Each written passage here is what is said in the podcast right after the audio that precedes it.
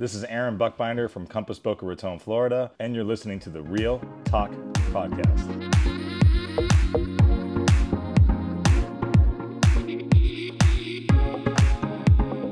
And welcome to another episode of the Real Talk Podcast. It's been a hot summer. Great start to the summer so far. Today I have my two friends from Florida in town representing Miami and most importantly, Boca Raton today, respectively. Levi Meyer and Aaron Buchbinder. Please have Aaron on the Real Talk Pod. Aaron is one of the founding agents of our Compass Boca Raton market in Florida. And he's been a licensed real estate agent since 2012. Boca native, Aaron graduated from SMU with a BA in Corporate Communications and Public Affairs. Then he went on to receive his post baccalaureate at FAU. He entered the real estate business in 2013 as a broker associate, learning the ropes of the industry and getting his eight figure sales volume per year as he grew his business. More importantly, Aaron is devoted to his wife, Kira, and their two young children, Harley and Bryce. So, why are we talking about Boca Raton today? From a business perspective, everybody knows about the taxes, but let's go into the nitty gritty. Why do people move to Florida, or why are businesses moving to Florida in the last three years? There are no corporate income tax for limited partnerships, there are no corporate income tax for S corporations. So, I'm sure you are on S corporation just like myself. You just happen to make more money because of no taxes. No state personal income tax guaranteed by the constitutional provision, no, no corporate franchise tax on capital stock. No state level property tax assessed, and there's also no property tax on business inventories. Quick couple facts about Boca Raton since it's been about uh, 25 years since I've been there. But the city of Boca Raton was incorporated in the year of 1925. After New York City, Boca Raton is home to the second highest population of Holocaust survivors in the United States. The area spans 28 square miles with a population of about 90,000 people. There are 94 miles of pedestrian bike paths, two libraries, eight fire stations, one airport, and there are five colleges and universities. Add to the fact the school system. There are 28 kindergarten through 12 public and private schools in total. Despite what you may have seen in Seinfeld, the average age of Boca Raton is 45. Boca Raton also uh, apparently, the polls close at 3 p.m. right after dinner. Boca is also near major Florida cities, including just being 45 miles north of Miami, 28 miles south of Palm Beach, 8 miles from Delray Beach, and just 20 miles north of Fort Lauderdale.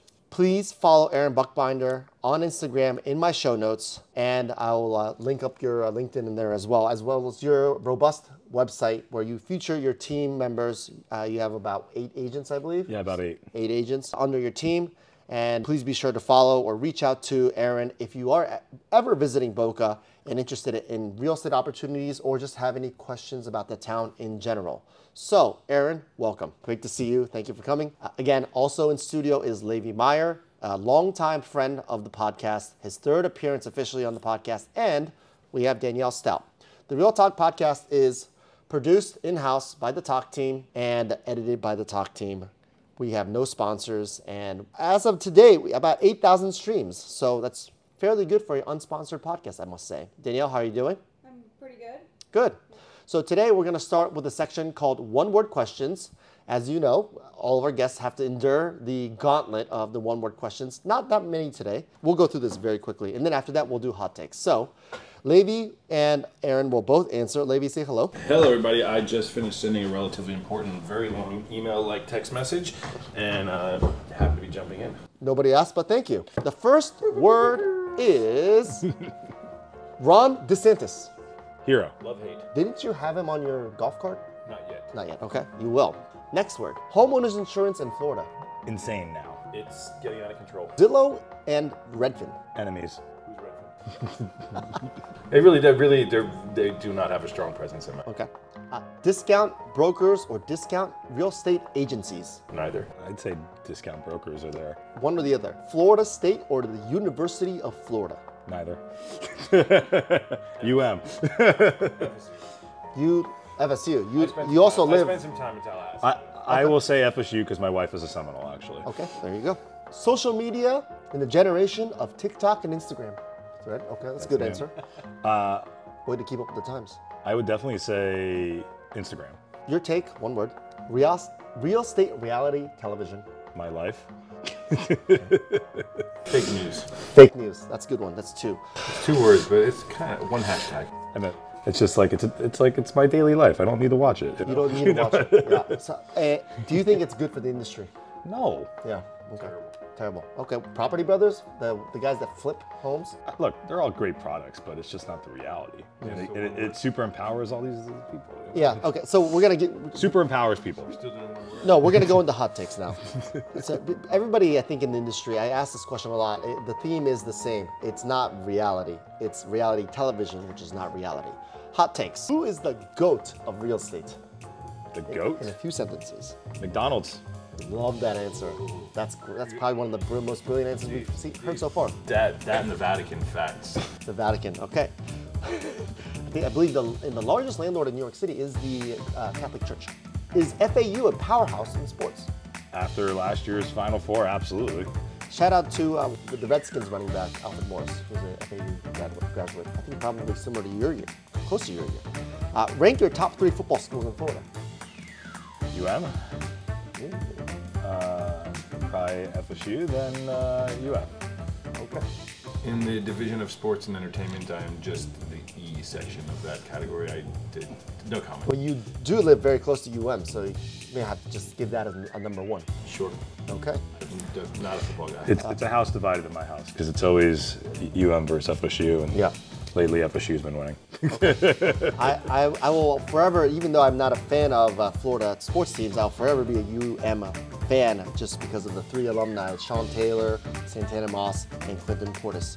I'm a Uh, huge one of fan the- of the Chabad of University of Miami. he hosts 150 Jewish students in his in, in his house that we sold to him um, every single Friday night dinner.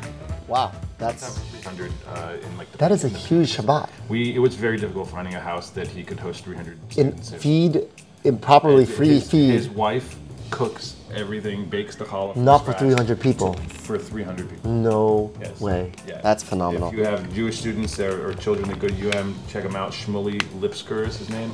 Um, phenomenal family. Let's put that in the show notes, and we will note that. Uh, hot take. Next hot take. We are in a housing crisis. Really? Absolutely. Well, we've been we've been interviewing uh, brokers throughout the city the last couple of days, and the, what's the one question we ask everybody? What's the most? We're saying like, how do you how do you handle it? And it's just Well, like we ask people what's the most challenging thing you're seeing in, in New York City real estate, and almost almost clockwork. What's the answer, Aaron? controlling your client and controlling the dialogue because it's just it's it's it's crazy situation. I have a feeling it's a different answer. I was hearing inventory. Yeah, same. inventory, inventory, and then yes, but then the, No, but it's- but it's how it controlling relates to your inventory. buyers is is is is uh, con- like setting the right expectations. Yes. And We are averting a housing crisis due to low inventory. Is probably the answer, right? yeah. In high high rates, that's right. Uh, next, hot take. Florida is America's Jurassic Park. Why? Well, because, I mean, I love going to Florida. You got the anacondas, the pythons, the crocs, the alligators, the bears, the cougars, the real cougars, not not hyena cougars, but the animal cougars. My backyard's uh, Jurassic Park when like the 50 iguanas are just sitting there sunbathing. the iguanas, yes. Don't even forget the peacock bass and the iguanas. It's I literally have a crocodile that comes, swims up the canal. in the man, in the manatee, right? Man, we have a dozen manatees. You feed We have two dozen. the you feed the manatees with your. Feeding That's illegal, that doesn't happen. oh, that's illegal. Okay, okay. You know, they eat things. I have seen uh, a friend of mine that lives in a different part of Florida that feed um, manatees with their hose in the So backyard. you pour the hose in directly into the water, they'll, they'll hear the stream and they swim up and they'll drink. They'll just come up and just and Really cute, drink, huh? drink the water, just guzzle it down. They love it, but you're, you're not supposed to do that, so I don't do that. Okay, good. Nowhere in America do you have that many species of animals, and people kind of you know they want to. Uh, they go there for you know they go to the reptile museum. They go to the manatee watching. They go. My kids What are those love- flat boats with a fan? Uh, fan boat. Airboats. Airboats. Yeah, they go to airboats and yeah. Skid around the sawgrass and saw. And they go like 50 miles an hour through those things. about 50, but they go pretty fast. Pretty fast and pretty loud. Pretty incredible. Do- would you agree that Florida is? Uh, some people say Florida is America's Jurassic Park. I would. I, it's not how I would brand it, but I hear what you're saying. I- I'll run. I'll run with it because like my kids go to Lion Country Safari and Butterfly World and all those other things. What's Butterfly World? Oh, Just a that's butterfly Right. That's right. Actually, that is one of the uh, Boca Raton's uh, famous attractions. Yeah, it's like it's right there. You know. That's right, Butterfly World. I actually know someone who got proposed to there. Sure, yeah, we have we have sharks and, and fish and gators and crocodiles and manatees and all manner of bird life. That's right. We have about uh, 30 different species of fish, different It's a little fish. bit- It's a little bit taboo, but uh, there's a there's a gentleman. Actually, Talk doesn't know this yet, but he's coming with us to join Trapper Mike, uh, the uh, Python Cowboy on Instagram. Check him out. Okay. Um, and uh, we're gonna do a python hunt in the Everglades together. Okay, that sounds fun. You, Adam Yormack from Alligator Title, we're all we're all doing. Sounds fun. Okay. So they're they're but they're an invasive species that are taking over the Everglades. They're the pythons are getting so large they're eating all the birds. They're eating uh, they're eating gators. They're eating gators. They're Literally eating gators. And so the, the state of Florida actually pays pe- people to go and hunt them, and, and they're just they're over they're overpopulating. So while it may sound t- you know tragic to be hunting anything to some people, but it's it's actually a problem that's taking over our ecosystem. So Trapper Mike. Uh, you know, he does it for, for, for the thrill of it and for the environment. For the environment. Anything for the environment. So shout out to Trapper Mike. Years ago, it was so frowned upon. Now it's like like heavily endorsed. Interesting. Interesting. Okay. It's a real problem, though. Both of you. Yeah. Give me your top TV streamed show of all time. I mean, one of my all-time favorites is definitely Breaking Bad. you know. Okay. My, one of my, my one of my favorite all-time, you know, uh, comedic ones is definitely The Office and you know How I Met Your Mother. Uh, you know, those are like classics that run in my house. And you know, lately, my newest one that I've been watching that has me uh, definitely entertained is. Um, oh my goodness. Skip me. I'll come back to it. I'll just interject when it comes back to me. Okay. Um, so yeah, I, I I actually do my best not to watch TV as much as possible because I, I you know little known fact about Levi Meyer is that I go, I like to go all in or or I'm, I'm All in or I'm- nothing. I'm, all in or bust.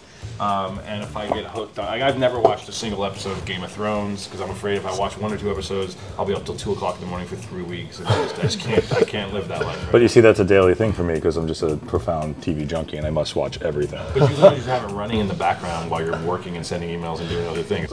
Proven fact, I'm actually getting a TV for my office so I can continue the streaming. the office, so that way I can get the things going. That's the one of TV's the on order. life hacks. To, life hacks to become productive. But with that said, there are a few shows that I that that have that grabbed me and and kept me in these uh, kept me in these two o'clock in the morning uh, streaming festivals. Uh, binge, what do they call them? Binging. Sure. Um, uh, Fauda, one of them. Okay. And uh, Peaky Blinders, really.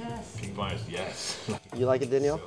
I Yeah. will drop the new one I'm watching that just dropped like this last few weeks is Hijack with Idris Elba. It's pretty good. It's on episode four drops today, so that's what I'll be watching at some point today or tomorrow. Okay. Uh, a lot of shows that I have never heard of, and I'm glad because now I can check them out if I have the time. I'll just text you every day. Give me the top Boca Raton restaurant and bar. It could be a family outing, it could be a client outing, it could be just for you, you and your friends.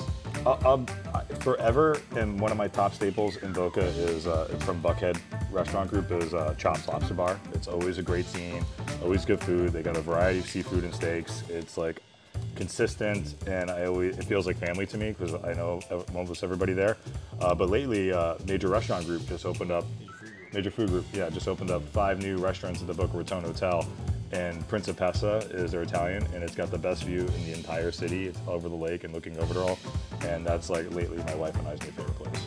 Okay. Do, do you have one, uh, lady? Do you go to Boca and have a my, place? My favorite Boca Raton restaurant is Casa Buchbinder. I don't spend a lot of time in Boca Raton unless I'm at Aaron's house or at his office. Your wife must be, or you must be, or your wife must be quite a chef. Yes, we, aspire. Okay. Aaron and Levi, respectively, the top Florida market to own a house in, but it cannot be your market. I would say the most up and coming market in the markets that I cover or watch that I don't own in would be Pompano Beach. It has the most tremendous upside, upward potential of everything that's happening right now. A lot of new dev stuff. Ritz Carlton's going there. Uh, I believe a Rosewood's happening now in like the, in the Broward area there. It's like one of those areas that to me hasn't fully ballooned, and the price points are actually much less than like a Fort Lauderdale or a Lighthouse Point or a Deerfield. So a lot of my boater enthusiasts or people who want to be close to the beach, like that's the most sought out area due to the price point right now. So I, I think there's a lot of value there. Great. I'm 305 till I die. So uh, there, nothing exists outside of Miami. Um, but if I was forced to leave, for me, I, I got um, I got bit by the boat bug, so it would have to be someplace that is truly boater friendly, I'd say Give me a city. I'd say Fort town? Lauderdale, Jupiter. Oh, Jupiter. Jupiter might be an option. It Yeah. would be uh, similar in some ways, smaller town, Coconut Grove vibes, but uh, definitely not as bustling. No, no Palm Beach for you, huh? I thought maybe you might be a Palm Beach guy.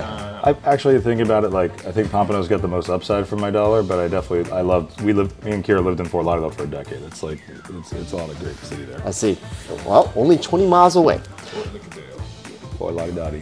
Best city or state to travel in the United States for fun, and it cannot be in your hometown, outside of Florida. I mean, lately it's been these this New York. It's been we've been having a lot of I've been coming and meeting a lot of coworkers and having fun. But outside of that, when it was strictly pleasure, it's it's been a while since I've been, but it was always Vegas. Vegas. Yeah. Well, what, what do you do there?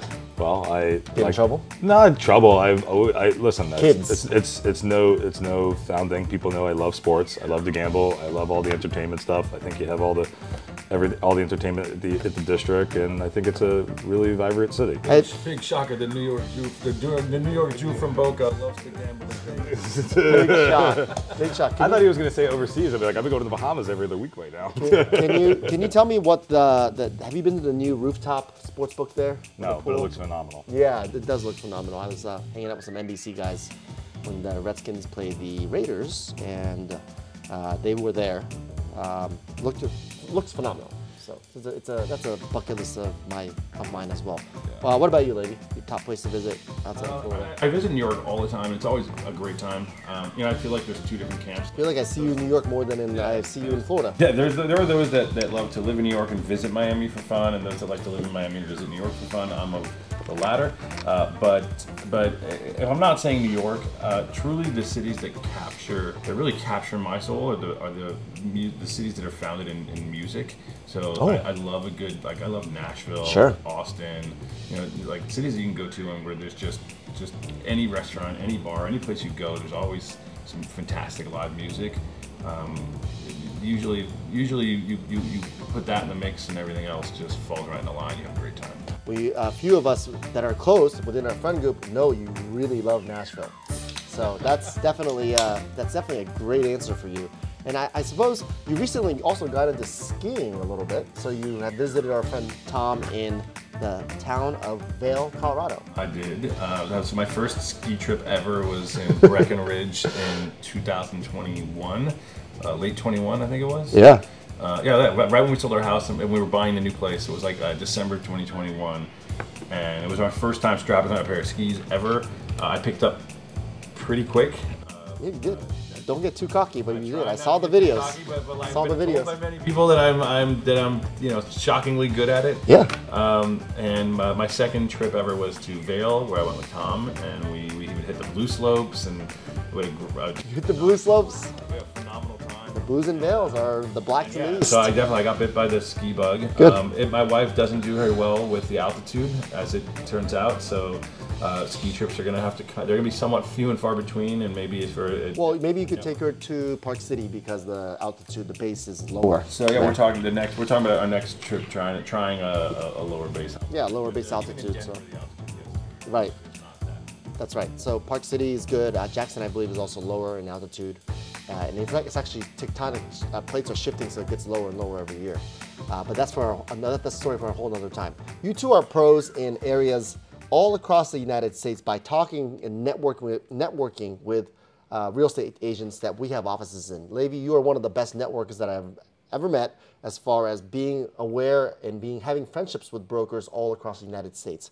If you were to own, and both this is a question to both of you, if you were to own and invest in a single family or multifamily unit, what market would it be and why? Let Aaron take the lead on this one. Go ahead, Aaron.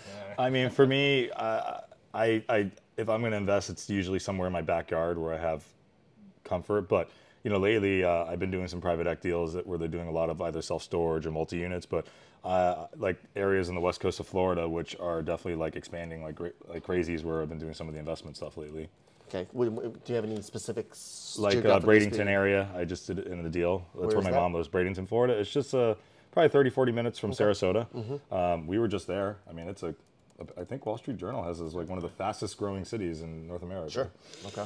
So that's like an area where I think there's like a lot of growth. The question was more towards outside of Florida, but yes, that Well, the yeah. I, does if, make if, sense. if I had to randomly pick something, it'd be somewhere where I would want to enjoy and like go do and see things. So like the Carolinas, I haven't been, but I hear that's like a, a great North opportunity. and South, Yeah. the triangle. And then you know, lately all my friends are buying places in uh, Aspen.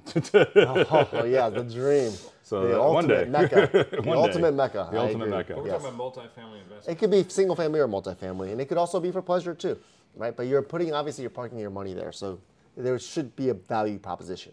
Yeah, Aspen's I- a great answer, by the way. I think a place where you, where you you know real estate is very localized, and so for me, uh, you know, I always tell people to to you know, you're gonna end up invest where you know.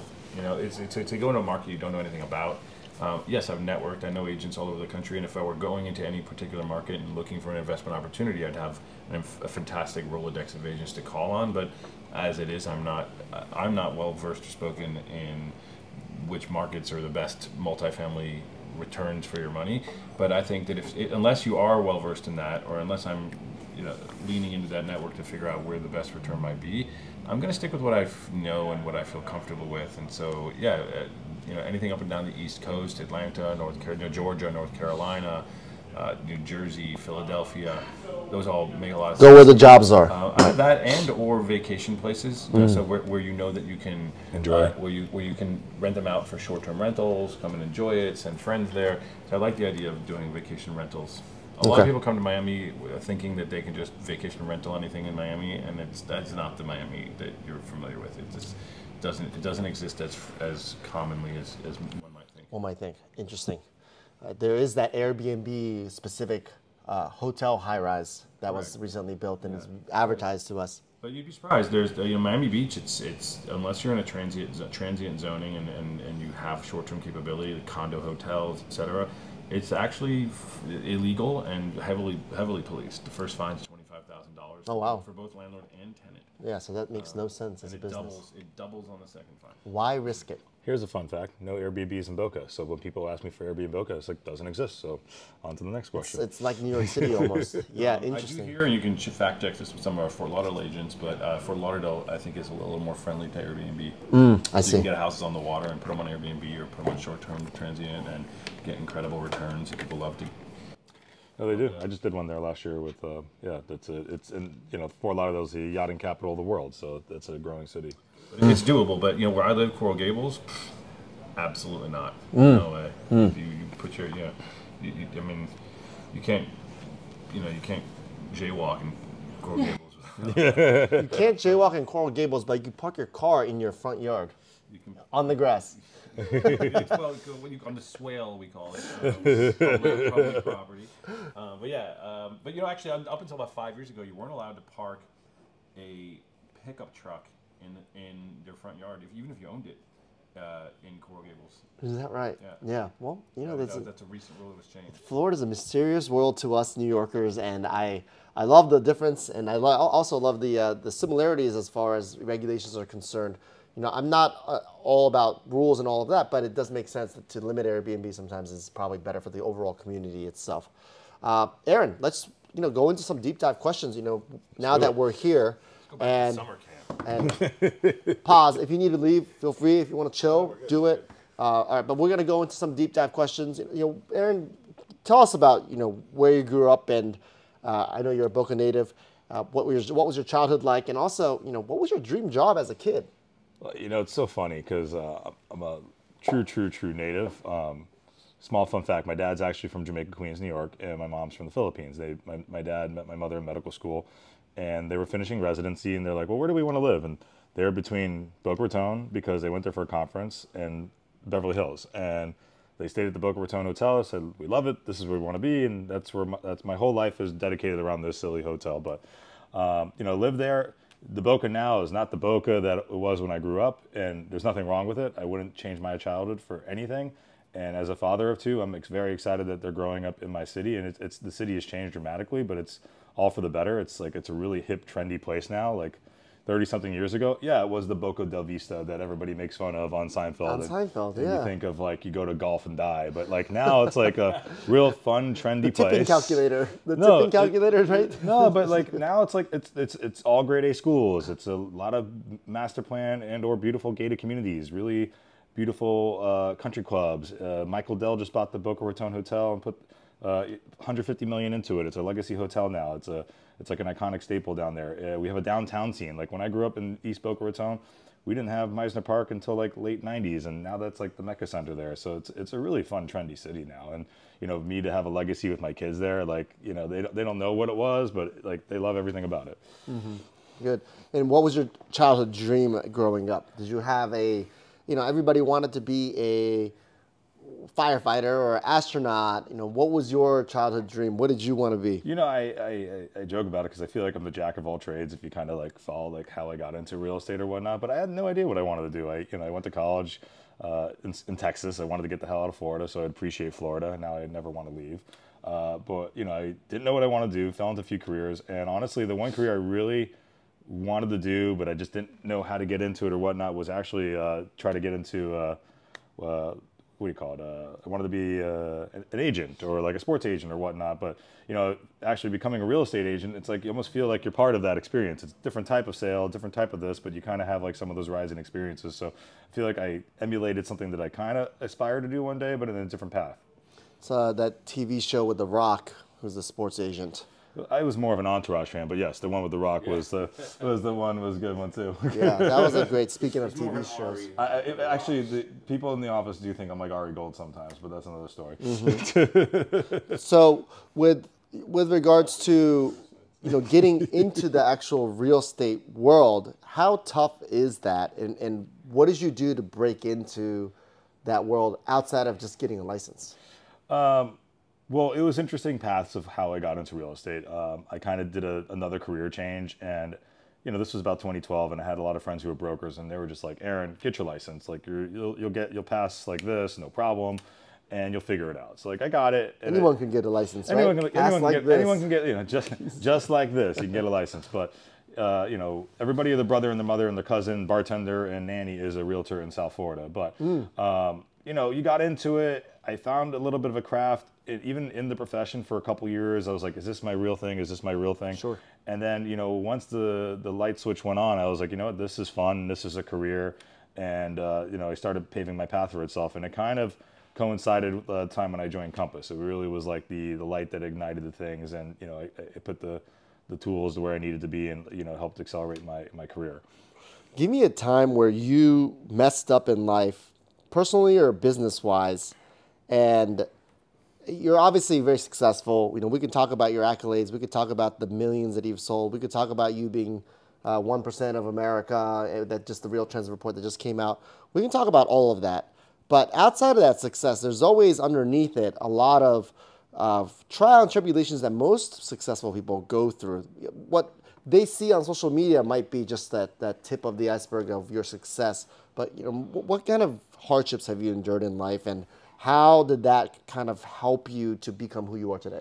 Um, I would say, you know, if I had to, to define like my career and how all my work ethic's been, it's always been, I would say, by grit. I've always just been like consistently trying to perfect whatever kind of craft I'm in. Um, in 2008, 2009, I was actually doing pharmaceutical sales. Um, I was actually living in the city, and I was having, I was living off 56 and second. I had a great job. I had a corporate car, corporate everything. And then they changed all the pharma guidelines. I'm like, this is now a job and not a career. And after much conversations with my parents, I decided to quit pharmaceutical sales, move back to South Florida, go back to school, and I wanted to become a doctor. Hmm. So, you know, it was crazy. Like I literally like gave all the career highs, especially in 08, 09 when I know it was very hard to get a job. I said, you know what, this is great, but I'm gonna do something different. I spent two years doing research, school, doing my school again. I basically was like, know, what was I, 22, 23, going back, taking freshman calculus and doing all this different stuff, taking the MCATs and getting into, a, you know, an MBS program at, at Nova Southeastern. And I got in and, you know, two years of nonstop grit and determination of getting into medical school. Um, and what, uh, in the master's program, I'm, I'm sitting in anatomy lab after three months. I'm like, what am I doing? Like, I literally said, like, what am I doing? L- Immediately dropped my coat, went to the program director, said, I'm out And she said, Aaron, this was never for you. And I was like, I was like, really? Like, like she got to know me very well. And she's like, she's like, Aaron, you have a career. You're at the time I'm 25. She's like, you're 25. You have everything to fall back on. You had a sales background. She's like, you're gonna find something you love and go back on it. She's like, I'm worried about the three other hundred students here, and you know, at the time I thought it was like the biggest failure because like I never like thought I failed at anything because I always gave everything 110%. Like, you know, I de- literally changed a career in two years to get through that. And I literally like threw it away and I was like, I was like, what did I just do for the last two years? And then like literally two weeks later, got my real estate license and I was, and then I never looked back. I literally was like, you know what? It was an obstacle I had overcame. It's something that I learned and I realized what I could and couldn't do. And honestly, it was a great experience. I have all the profession for all the medical people there. I made great friends there and some of my best friends. I'm even walking my best friend's wedding uh, this year, who's who I met in med school, and he's like, "Dude, you're like miles ahead of me where I am." He's like, "I'm in med school, Dad. I'm doing all this." He's like, "He's like, it wasn't a challenge you overcame." He's like, "You made a great life decision," and you know, it, it took like some of that, uh, you know, you know, roadblock to realize, you know, how success. Like to me, that was like my rock bottom part because you had to literally give everything away to go back up. And imagine being in your mid 20s, living with your family and still going to school and having school debt and not having to, not having to earn income and being your own man. I mean, that's probably a very tough, tough experience. Yeah, it was it was it was hard. It was like, all right, you know, what do I do next? You know, and you know, you, you immediately, uh, you know, you threw everything against the board, and then you know, real estate in 2012, it wasn't like where you know was over the years. You you kind of had to ease into it, and I had no help. Like literally everything I had to do was on my own, and you know, I wish I was I had more of a mentor now, or that I asked for more help uh, back then. I think I know now to ask for help, but you know, it's it's a great profession, and uh, you know, it took a lot of these roadblocks to you know find these success. I would say. Wow. Yeah, I had no idea about that. That's it's nice to hear someone's uh, trials and tribulations of where they are in this in our world of real estate when everybody is so successful online, successful quote unquote online. Going back to the market of Boca, you know, I haven't re- haven't visited in such a long time, so I, it's hard for me to recall. But in today's market, give us what the, you can get at these specific price points. So at a half a million dollar purchase, a million dollar purchase, a three million dollar purchase, and then three million and plus. So start with the lower end, just so our, our listeners can understand, or you know whether it's for themselves or for their clients, what the scale is for the pricing. I think that's a real fantastic question, and I think selling specifically South Florida real estate, I think it's like slices of life is the way I look at it. Uh-huh. Because you know you could sell anything, and it's like you know, what do you want? It's like, do you want the condo that's downtown? Do you want to be in the country club that's out west? Or do you want to be in a specific country club? Do you want to be in a single family home? Do you want to be close to the water? So, you know, each price point has like its unique lifestyles, and you know, a lot of times, you know, when I first talk to clients now, it's like I can sell you a house anywhere, but why Boca? And what are you looking for before we even talk communities? So, you know, a lot of times people want to be in the country clubs, and then it's like, all right, well, it's not about which country club. It's like what kind of club are you looking for? What kind of activities do you want? Small? Do you want big? Are you an avid golfer? Do you not want golf? So, you know, even 500 alone, there's a huge variety of different uh, clubs that may fit that person's lifestyle, whether it's a house or condo. Uh, 500k can get you a nice house in, uh, you know, kind of West Boca. You know, not not like you know, right now the price. I'd say like the median price point of Boca right now is a little over a million. Um, so the sub one million market is like very tough to find a single family home. I think that's like the hardest market right now. If you find something, is it you need probably a lot of work? Well, so the thing is, uh, fun fact: most of Boca was really developed like in the '80s, especially like when IBM and stuff were going on there. So, yes. So typically, I tell people like traditional Boca is really a '80s, '90s built, and unless the owner has done some ex- extensive renovations, you know, they're going to need some work. Um, so a lot of people don't want to do work, and that's how they kind of gravitate to more of the uh, more master plan, newer construction communities. But you know, under one million, you're you're looking downtown condo um, or in a country club if you're okay with the equity membership buy-in. Uh, very tough to find a decent single-family home in the immediate streets of Boca Okay, and what about between one to two? So one to two, that's it's it's funny. Little more gets you a lot more, and a lot of people are like, "What's wrong with this house?" I'm like, "More gets you more, less gets you less." So, million bucks that puts you in the average, I would say, price point where you can be in gated communities, non-gated communities. You can be in uh, really beautiful condos in the downtown area, uh, not necessarily brand new, but like you know, nice things overlooking the area. Uh, whether they want to be in the Boca Raton or on the beach, you're definitely there at, at a million to two. Just depends how big. It's realistically probably a two bedroom, maybe a three, depending upon the building. Um, and you know, nice gated communities if you want it. But when you go above that threshold, you know, above three million, it's like it's a whole nother world. It's you, you start hitting the the newer construction world, you start hitting. Um, you know, there's just uh, a lot more opportunities because you know at the higher price point, you have much more at your fingertips. Whether you want to be on the waterfront, uh, newer development condos, and pretty much you know you have carte blanche at all the country clubs at that price point. Those waterfront homes that you see with the boats and the docks, what's the starting price point there? Is it is it a is there a three in front of it? Uh, it all varies because uh, the newer construction ones, I would say probably minimum like near a thousand square foot, whether you're dry lot or on depending on the waterfront, maybe more. Um, in some in some of the areas, or even going for 25 million. It's just you know depends upon like which specific area. But I would say a standard house, you know, a traditional home, you're probably talking you know two to three million. Newer construction, five million plus. Mm, I see. You know, with, with regards to construction, I've always been fascinated about it with it. But my good friend in Hawaii, he's a builder. Uh, shout out guy at construction. Just start off on his own, but they always talk about the sea breeze effect, right? They talk about salt water, the wind, the wear and tear of homes on waterfront homes, the impact on if it's an oceanside home versus a bayside home. It, for you, within your experience, are these homes more prone if they're oceanside, ocean facing, I guess, versus bay facing on the type of maintenance and the wear and tear that they have? And also, you are very familiar with roofs, correct? You know, what is it about some of these homes that, that homeowners should know about the roofing systems with these homes? Uh, lots of questions, which is great. Yes. Um, I, believe it or not, there's really little to no single families in Boca Raton on the actual ocean front. Believe it or not, it's- Interesting. It's, pretty much all condos um, or hotel. Um, so you pretty much are all more inland. So not saying they're not on the water, but it's more intercoastal than it is on the actual beach uh, for the single family market in Boca Raton.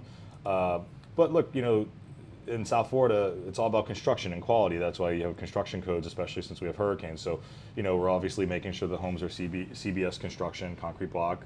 Uh, we're trying to see, you know, age of the roof, impact windows and doors.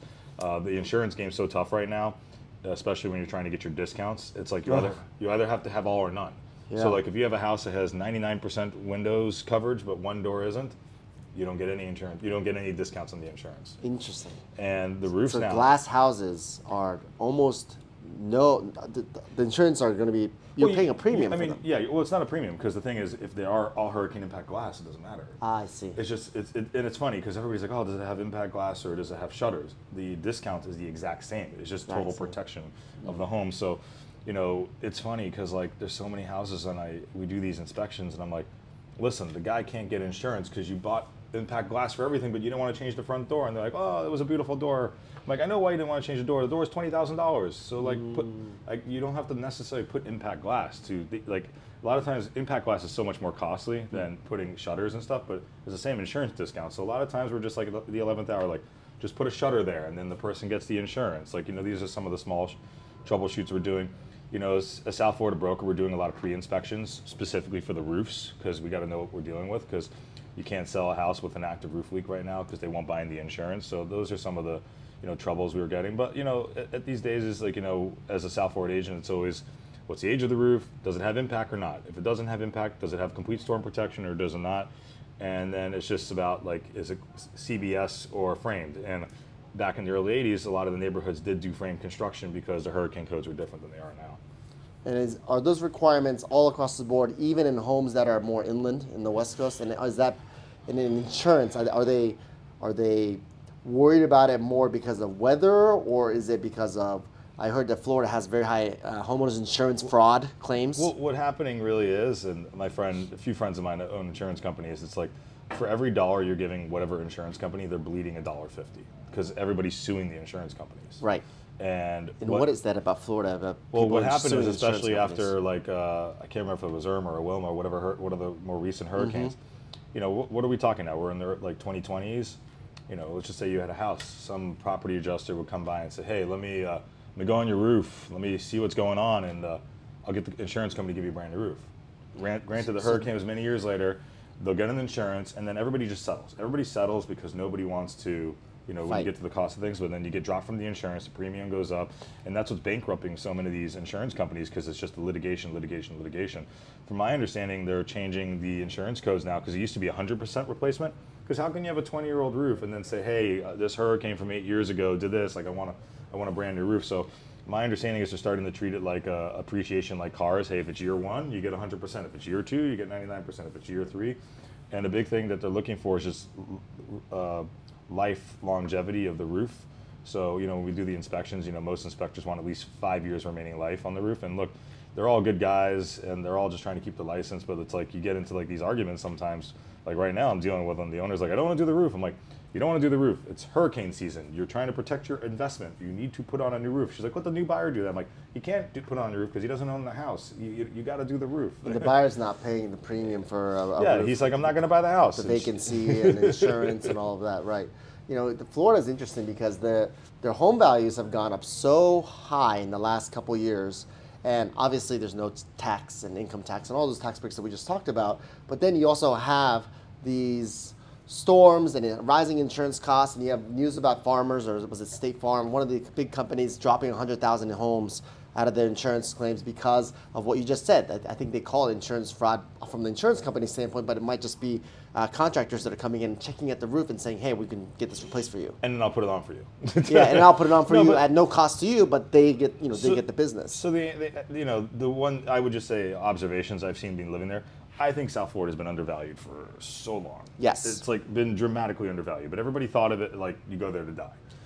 I'm being honest. Yeah. And then uh, unfortunately, it took a pandemic to help facilitate and show that like, hey, there's a quality of life and longevity and different stuff, and that you know through that, I definitely think we've caught up. I still think we're undervalued, but you still look compare us to other coastal cities. Like we are, drama- dram- you know, dramatically undervalued. But you know, I think we're finally caught up in in a market where there's low inventory. I feel like we're in a normal market pace and back to somewhat normal appreciation until uh, something changes with the banks. But outside of that, it's like uh, you know. You, South Florida's got many different lifestyles, and I think it, it's got the opportunity to continue to appreciate.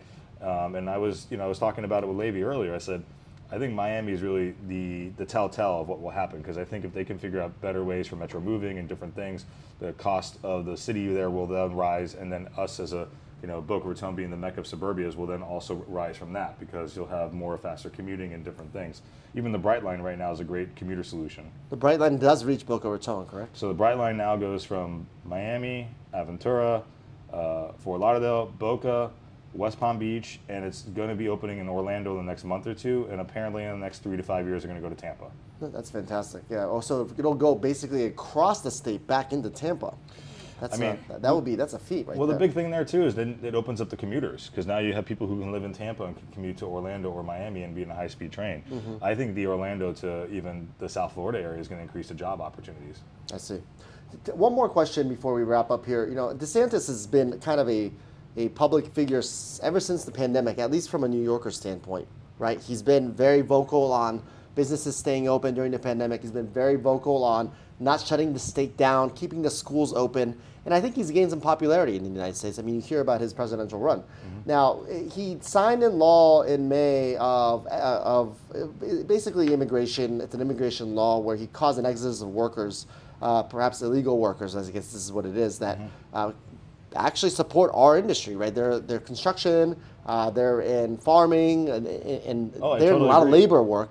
You know, have you seen any impact on that? And what are your thoughts I, on this? I called my contractor, the GC, the other day, and I called Carlos. I'm like, Carlos, I need you to get to my house. He goes, Man, I'm doing all the work myself these days because I got no work. I got no help. Yeah. I mean, look, I get it. Like, look, at the end of the day, I think it's a, it's a, you know, I, I called DeSantis a hero earlier, but I called him a hero because my quality of life during the pandemic didn't change much, fortunately. Yeah. No, absolutely. Uh, when you look at other areas in the world, but like. You know, without getting too much in politics, like I can understand where he's coming from, and he's trying to make you know give everybody a fair opportunity who should you know for different things. I think, but I don't know. You know, it's a it's hard to say, but you know, I, I agree with you. It's like it's a unique things that he's doing, and you know, sometimes you know people you, it's either look black or white, and you know, it's hard for me. It's kind of a gray area. Yeah, no, I get it. Immigration is such a tough policy, and nobody can ever be right on either side of the platform, unfortunately. Well, I don't want to take up too much of your time because you are here visiting and you are hosting a big happy hour this evening. So, best of luck to that. I will be there. Very excited. Started with a whisper, and I think we're gonna have like over hundred something people. Hundred something people. Uh, oh, and before we wrap up, actually, Danielle also has a question. Oh, let's about, go. About Boca that she is, uh, it, she's been itching to ask. So, Let's go.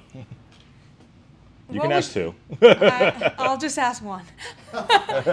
what would you say to a New Yorker like myself to try to convince me to move to Boca?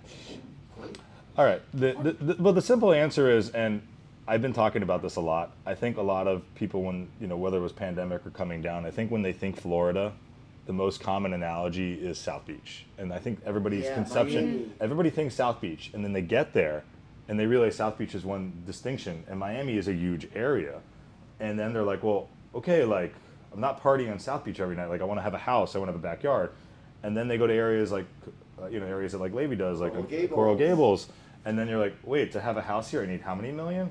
So what's happening now? And look, it's I call it like the the the halfback effect, and I, I've been very fortunate from it because I'm working with a lot of Miami brokers where people move to Miami thinking, you know, I want to be in Miami, and now they're like, I have kids, I want to get them into school, and look, unless you're in the really affluent, affluent, or have the connections in Miami, you know, Boca is like a true suburban, you know, market. It's pretty much all gated communities and country clubs minus a small two block downtown scene. So we're getting a lot of people coming for the uh, the country club lifestyle because there's not really a lot of country clubs in Broward and uh, I would say uh, the South Palm Beach area. Like you know, we're right there, so we get a lot of people who want that lifestyle.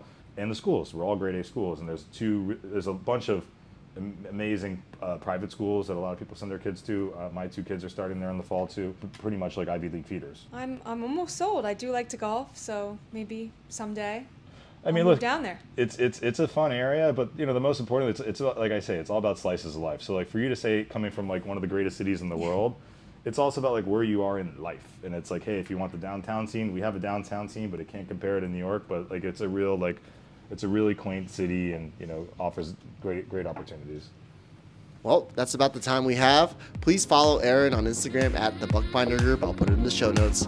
And Aaron, I really appreciate your time. Best of luck with your rest of your stay in New York City, and obviously, best of luck with the rest of the year in real estate. Thank you for listening to the Real Talk Podcast. We will see you on the next episode.